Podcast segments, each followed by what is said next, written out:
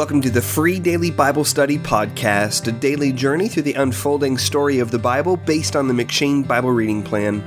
My name is Jacob Gerber, and today's meditation for November 8th comes from 2 Kings 21.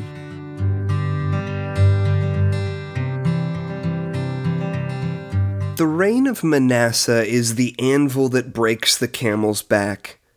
While Judah has enjoyed several good kings along the way, including Manasseh's own father Hezekiah, who sought Yahweh's deliverance from the threat of the Assyrians, the southern kingdom has also experienced their share of wicked kings.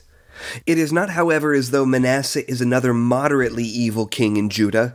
Rather, Manasseh exceeds even the worst of Judah's worst kings, going so far as to burn his own son as an offering, seeking omens and fortune telling from mediums and wizards, setting up carved images in the temple, and shedding innocent blood, according to 2 Kings 21, verses 6 through 7 and 16.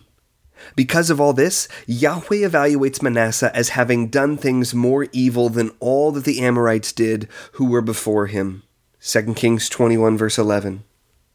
But where Yahweh in the past has extended mercy on top of mercy, extending the longevity of Judah for the sake of David, or for the handful of Judah's kings who walk in the righteousness of David, Yahweh now promises that his mercy has come to an end. As he looks upon all the evil that Manasseh has done, Yahweh solemnly declares, Behold, I am bringing upon Jerusalem and Judah such disaster that the ears of everyone who hears of it will tingle.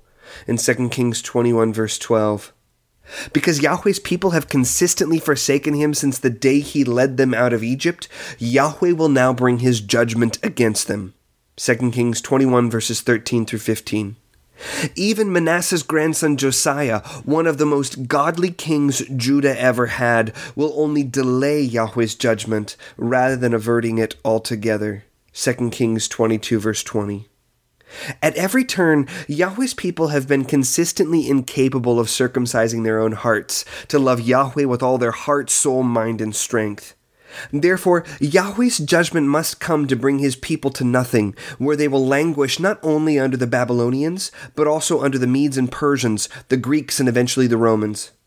But it is there in the midst of judgment that Yahweh kicks off his greatest act of mercy, covenantal love, and redemption, because only when things are at their absolute worst will Yahweh send his own Son to avert his wrath altogether. Jesus will do this, of course, not by reforming the people of God for a season, but by bearing Yahweh's curse, judgment, and wrath in himself so that we might go free. At heart, you and I are no better than Manasseh. The difference between him and us lies not in some superiority in us, but in the superiority of God's mercy toward us in Jesus Christ. Repent from any sins that might lead you deeper in the path of Manasseh, and turn with your whole heart in faith toward Jesus Christ, the Son of God, who loved you through his own death. Thanks for listening to the Free Daily Bible Study Podcast. If you're enjoying this podcast, would you take a moment to leave a review on iTunes or Stitcher? It's one of the best ways you can support this podcast, and you can leave your review by visiting freedailybiblestudy.com slash iTunes or freedailybiblestudy.com slash Stitcher.